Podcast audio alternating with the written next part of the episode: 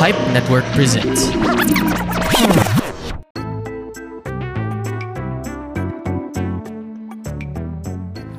Hi, my name is Mark Adam and I'm the host of Quantox the Podcast, a podcast show that we can discuss different hot trending topics from love, social media, politics, and many more. May pagkulitan makipagkwentuhan lang dito sa Quantox the Podcast. See you there!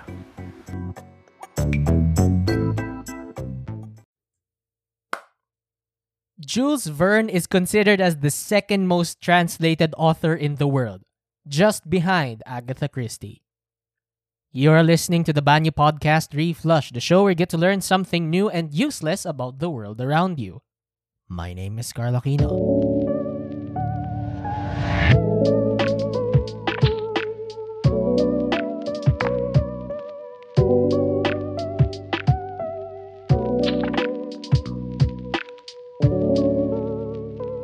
All right, so as I've already discussed, episode 87 is gonna be a continuation of what we've talked about episode 86. In episode 86, it's all about the Great Moon Hoax of 1835.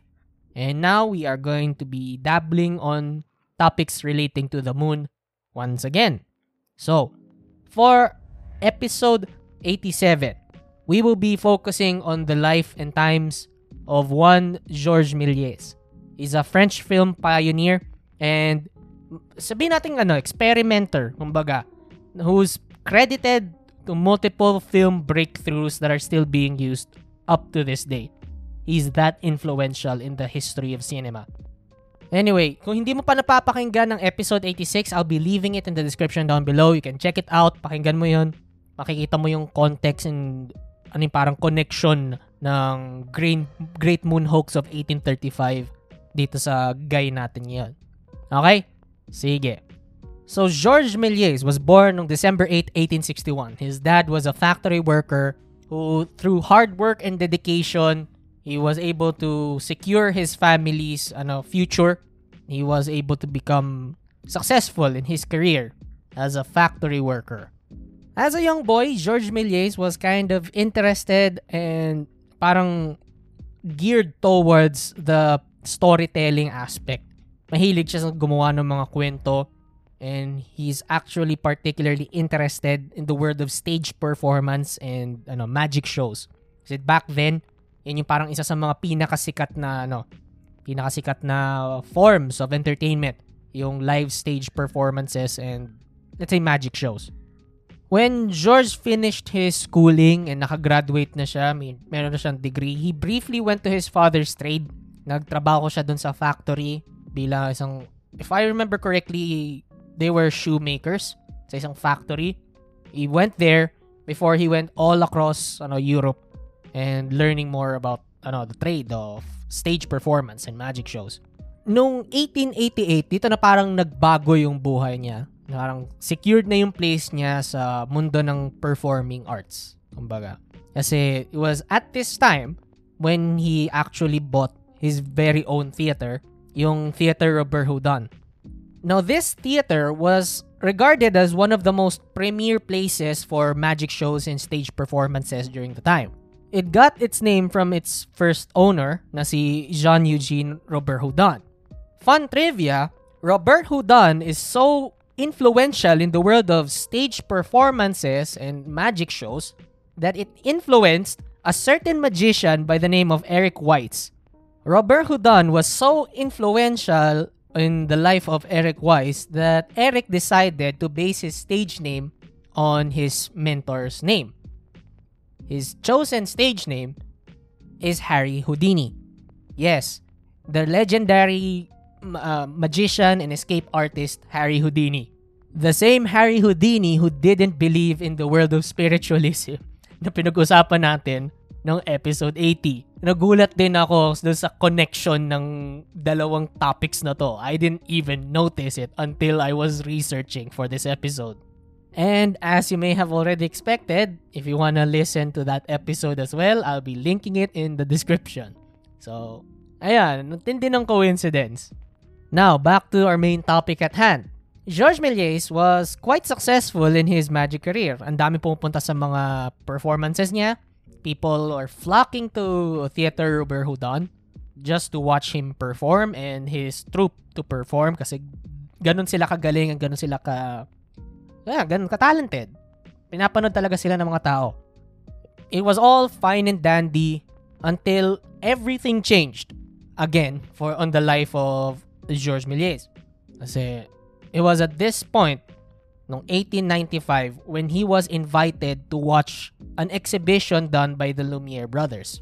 Itong Lumiere brothers na to, si Auguste and Louis Lumiere, they're both French inventors and cinema legends who are credited both as the inventor of an early motion picture camera. This invention is known as the cinematograph. Dito rin natin nakuha yung term na cinema when regarding sa motion pictures. Now, nung napanood ni George yung yung exhibition at yung mga short films na ginawa ng Lumiere Brothers gamit ng camera nila, George wanted to capitalize on this technology kasi he disco- he he realized the potential of ano kung yung kayang gawin ng cinematograph at kung ano yung magagawa nito pagdating sa entertainment. He really wanted to cash in immediately. He even wanted to buy a camera right there and then on the spot. Pero the Lumiere brothers were kinda reluctant at the idea. Hindi pa sila sigurado na gusto na nilang mag-cash out pagdating dito sa technology nito.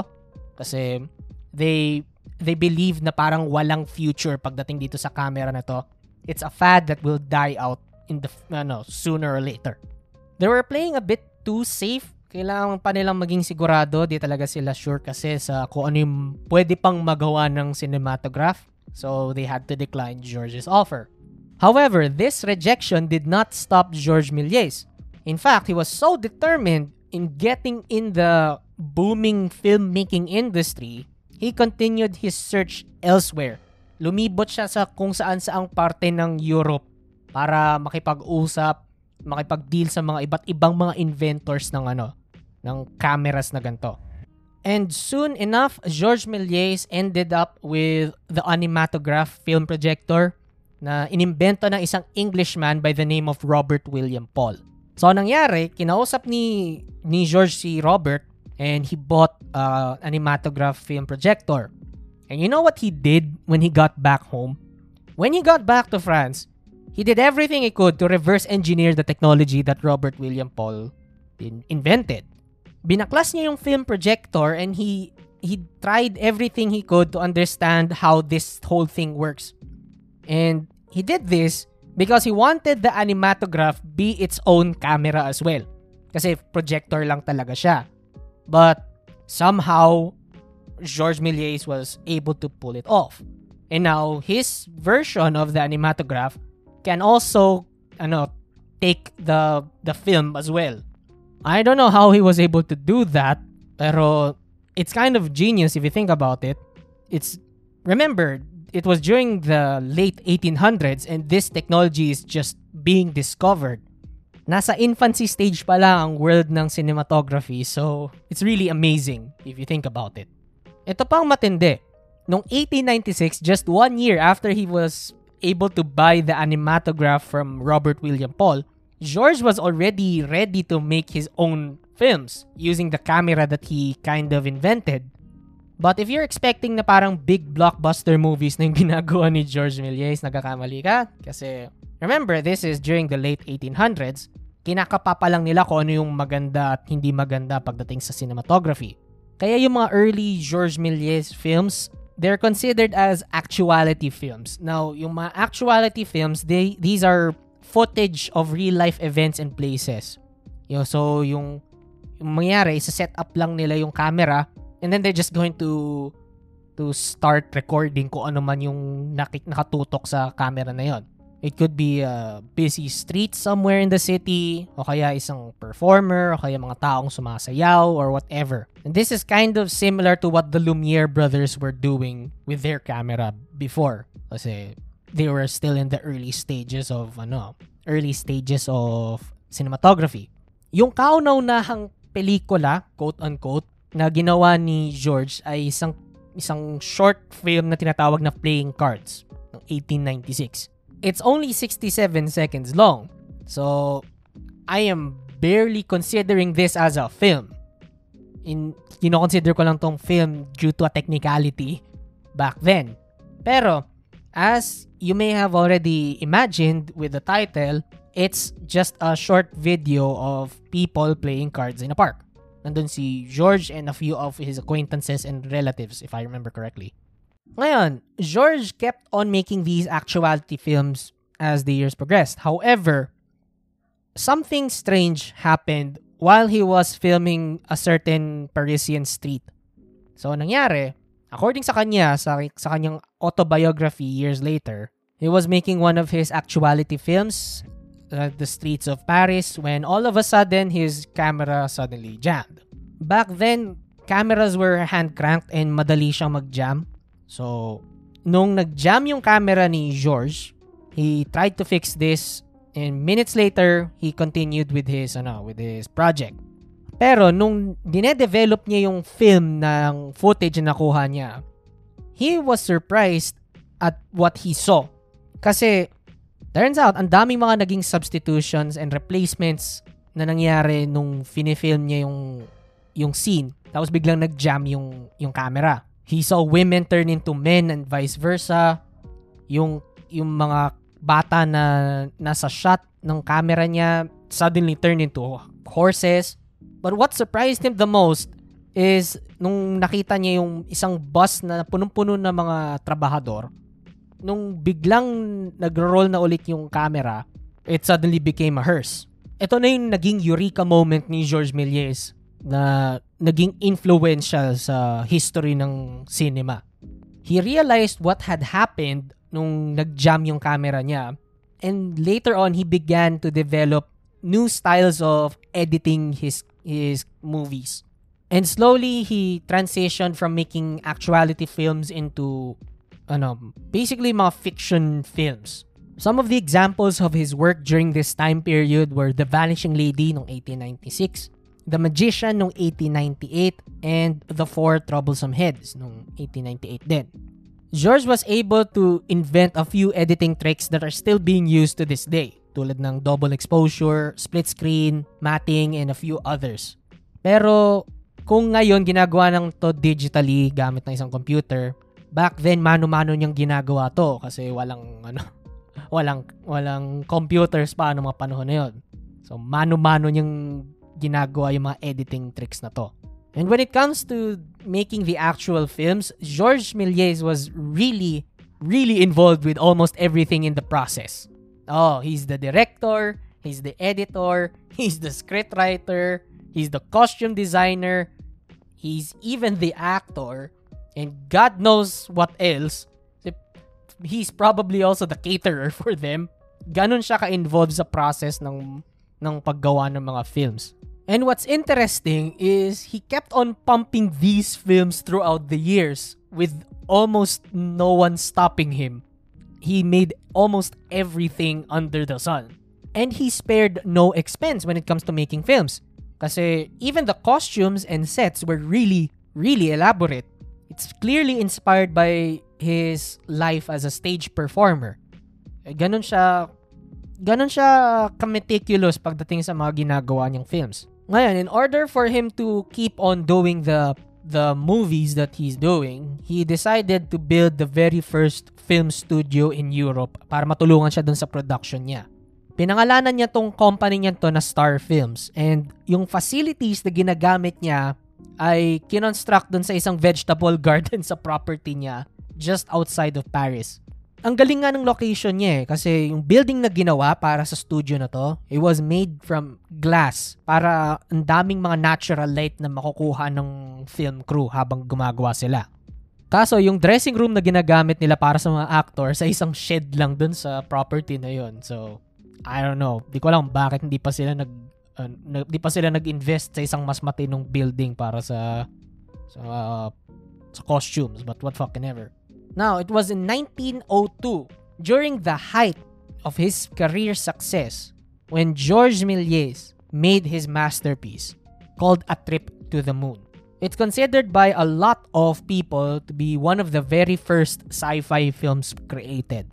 A Trip to the Moon is mainly inspired by the works of Jules Verne, specifically yung From the Earth to the Moon and Around the Moon, as discussed nung previous episode.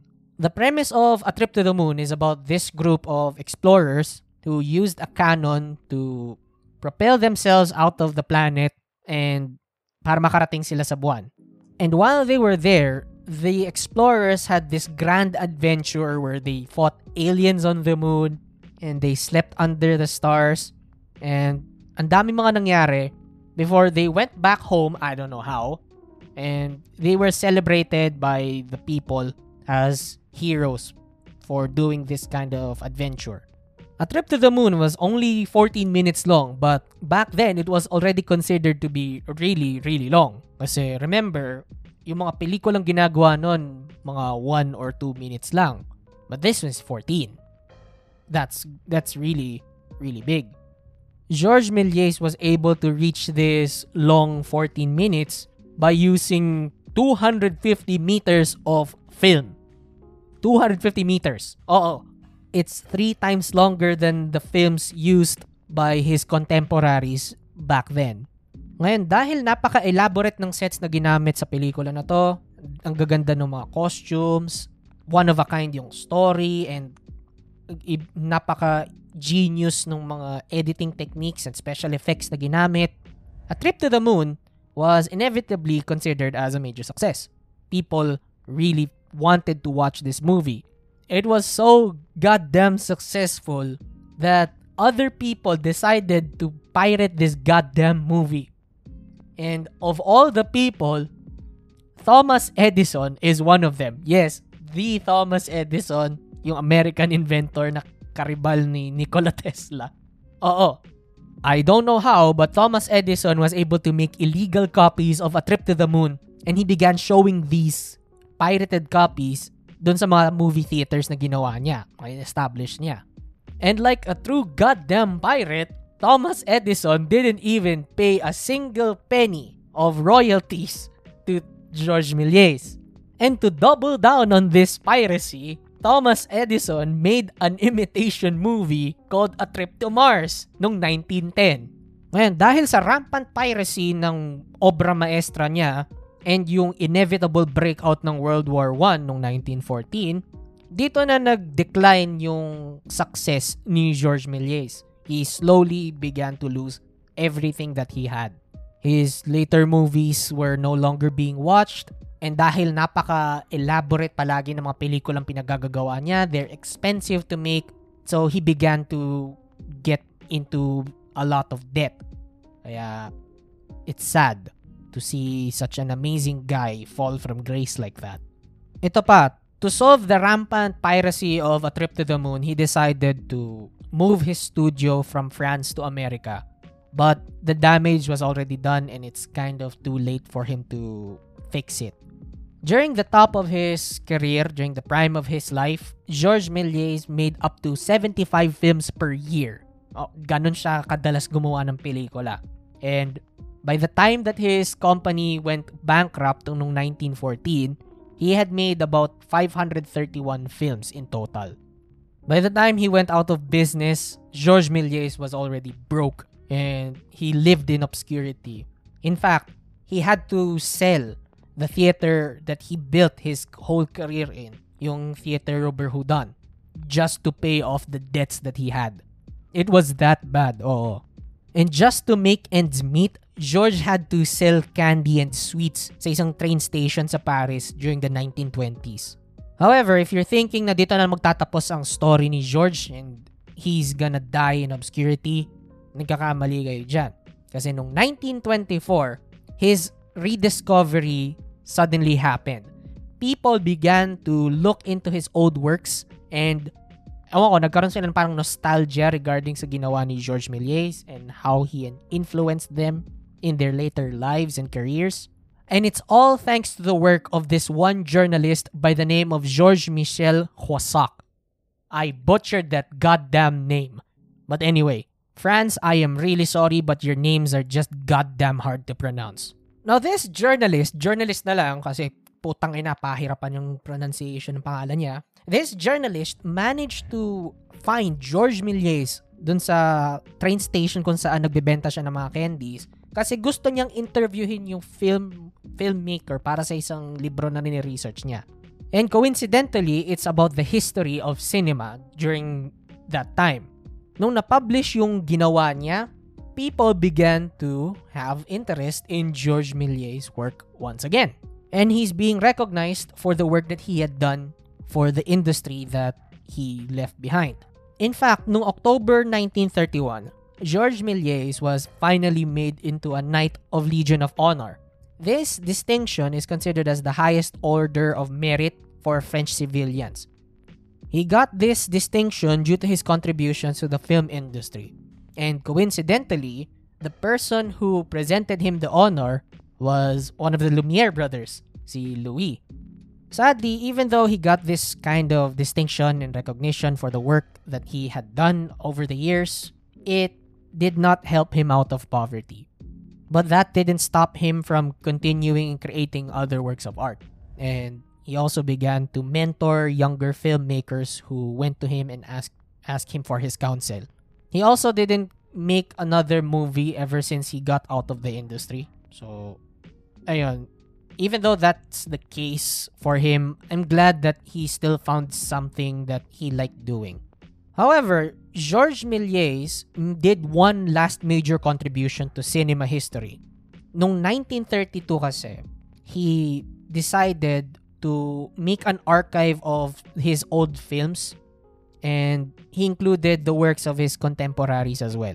He managed this archive and it would later evolve into a non-profit organization called the Cinémathèque Française. By the late 1937, Georges Méliès was admitted to the hospital and he died of cancer on January 3, 1938. It was said that his last words were this Laugh, my friends. Laugh with me. Laugh for me. Because I dream your dreams. Since his death noong 1938, Georges Méliès' work kept on inspiring numerous filmmakers throughout the years, and some of them even made tributes to him. In 2007, a book titled The Invention of Hugo Cabret, written by Brian Selznick, was published. It's a children's historic fictional film about the life of Georges Méliès at dun sa celebration ng mga works na ginawa niya throughout the years. And this book was later adapted into a movie directed by Martin Scorsese no 2011 titled Hugo.